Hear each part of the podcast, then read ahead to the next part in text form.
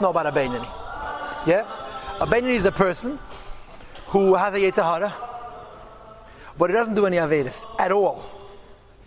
The Le'avav is a Shver but fine, let's leave that alone. But one of the key criteria, one of the key personality traits of a is that he's moody, right? He's not constant. Pshat he's on fire. He's on fire to such an extent that the Yitzhahara could even be asleep. After the davening, the Yitzhahara is Chayzav So there's moodiness, there's, there's different circumstances. And I told you yesterday that the Rebbe writes that these moods could be called Melucha and Memshala. When he's on, it's Melucha. When he, so to speak, semi-off, it's Memshala. Raknava then. Mipnei since. Now that he finishes davening and the Yitzhahara comes back. But since Shaloi loy levade, not to him alone. Him meaning the Yitzhahara and Nefesh Bahamas is not. Mishpat hamalucha v'memshala the judgment of being a king. King means being a pneumistic master. Memshala means addicted, meaning a superficial master. In the city, in other words, Yitzhahara doesn't take during davening, you can put Yitzhahara to sleep. After davening, Yitzhahara comes back, but he doesn't. He's not the only one there. The Shalkis doesn't go away. He just struggles. He's no longer as enriched and as focused as uh, during the davening. And therefore, in he can't carry out his desire from possible to actual. To become a garment for for the limbs of the body, b'maise dibur machshav, in doing an act of aveda, a speech of aveda, a thought of aveda mamish, which would mean to delve deeply with his thought, but the Nugi al the pleasures of this world, how to satisfy the desires of his heart, which we're going to talk about machshava. When is machshava in Aveda, and when is machshava not in Aveda? I talked about it earlier, but we'll talk about it a bit later on in the shiurim in the end of this painting. So the Beinani, yeah, and again, remember the point. I've said this already four or five times. There's two sets of machshava, two sets of diba, two sets of ma'isa. Every time you learn Teda using machshava nefesh in the middle of learning, your mind wanders. You shift from one nefesh to the next, back and forth, back and forth, which is why we're always so tired, because we're constantly jumping nishamis. Every time you do a good thing using one lavush, and if in the middle you do something not good using a different lavush. Okay? So a Bainani never allows himself to become something that the levush of klipa can take over. Your Eved Aguf don't become a body which has which is garmented by Nefesh Abahamis. Why? And the answer is because the mind rules over the heart. Says in from birth, from the nature of one's creation, oh, so man was formed from birth. That every person Yachal has the possibility, using the will in his brain, lehis apak, to hold himself back, v'lim to dominate. Beruach ta'avas the spirit of desire which is in his heart, shalei malis, not to carry out practically, mishalis libe, the wants of his heart, b'maise, in action of doing an aveda, dibur in speech, and even umachshava, even to think what you're not supposed to think. Because he has the koyach, ulasiach, daita, to distract his mind, legamir completely.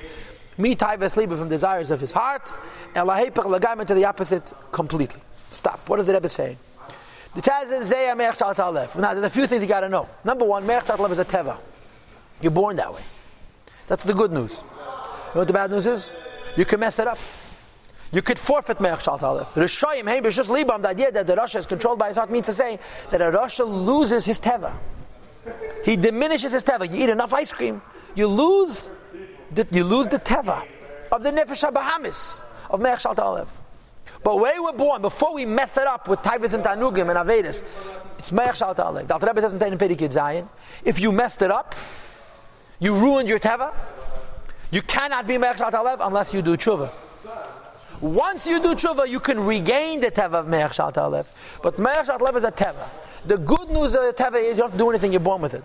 The bad news about a teva is you could, it's like a person who has a talent in music and he wastes it. A person who has talent in art and he ruins it. You could ruin a talent. Me'ach Shatalav is a teva. It's a gift from God. You could ruin it.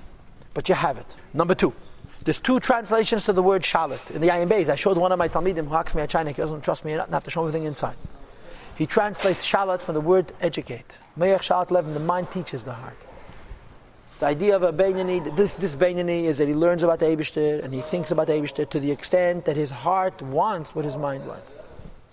When you learn about Hashem to the extent that you develop feelings for Hashem in your heart through the learning, that's not dominating the heart.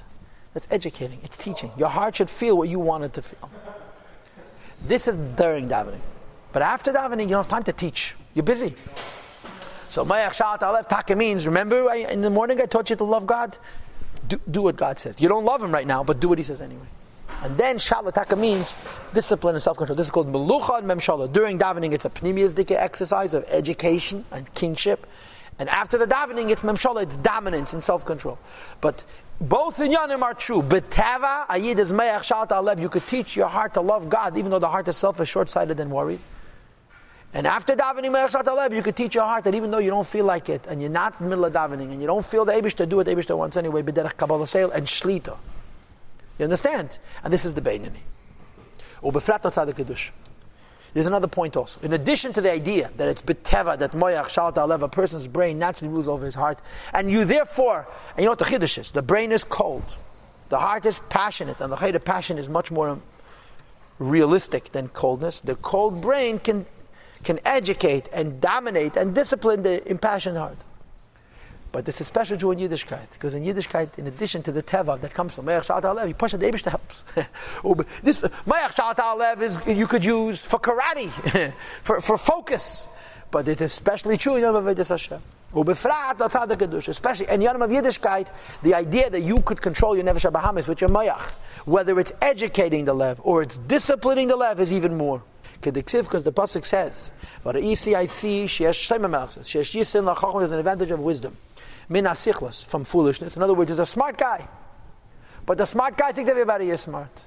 And then one day the smart guy discovers that some people are stupid. When he discovers people are stupid, he starts to appreciate even more. now he knows what smart is. Pirush, this means to say, just like light. Yeshrei Yisrein Ushlita Umemshala Ala has an advantage and a domination and a rule over darkness. Shemat Er Gashmi, even on a physical level, a little physical light. Deicha Harbim and Acheshach pushed away much darkness. Shenitcha Mimenu Me'el Ma'el comes automatically pushed away. Kach, similarly, when you're talking about Nefesh Alakis and Nefesh Bahamis, since Nefesh Bahamis is Chayshech, Nitcha Memele Sichlas Harash Ala Klipa it automatically pushes away the foolishness. I said Sichlas Harbe, a lot of foolishness. So the Klipa V'Seterachir, which is the next left ventricle of the heart. The Gemara says, we'll see later that every Aveda is Ruach Shtus. Al Rebbe is going to discuss Baruch in Perek Chov Dalid and also before. The wisdom and the godly soul which is in the brain. Asher that wishes. Limshal to educate and limshal to control. Lavada by itself, be'ir over their city. Ule slavish. And only her garments should become garments. Now, in the three garments of the Nefesh kiss discussed in Tanya Perek Dalid and Hey. B'chol aguf kulik the whole body, as we discussed before in Perek Dal and Hey. Eh, Sheim machshava dibur which is the thought, speech, and deed of Tayag Mitzatera Kanal, of Tayag Mitzatera. So kedusha has the advantage of being oil versus chayshach. So the, he says the first point is me'ech shal talalev. And the second point is you're talking about light and darkness. Light is much, much stronger. Going to have this Tanya Perikov test. Alter Rebbe says that uh, when light and darkness have a fight, light always wins. In fact, when light and darkness have a fight, there's no fight. All you got to do is bring light and the light darkness vanishes. Kedusha and Klippa on the highest level is light and darkness. So since Kedusha and Klippa is light and darkness, the Mayach Shalat Alev is made much easier because you're fighting against nothing. What's the reality of Klippa? What's the reality of a lie? That people believe it. If nobody believes a lie, it doesn't exist. If you go show everybody a lie, it doesn't. Lies don't have to be destroyed. Lies have to be exposed. When a lie is exposed, it's nothing. Yeah? What's the reality of truth? Nobody has to know a truth for the truth to be. The truth is real. The rule of Mayach Shat Alev is truth throughout. It's true throughout. But in Kedusha and Klippa, you're dealing with truth versus a lie. You expose the truth, the lie automatically vanishes. So in addition to the ordinary Maila, Mayach Shat Alev, there is the additional Maila that you're really fighting against nothing. I, it seems like something.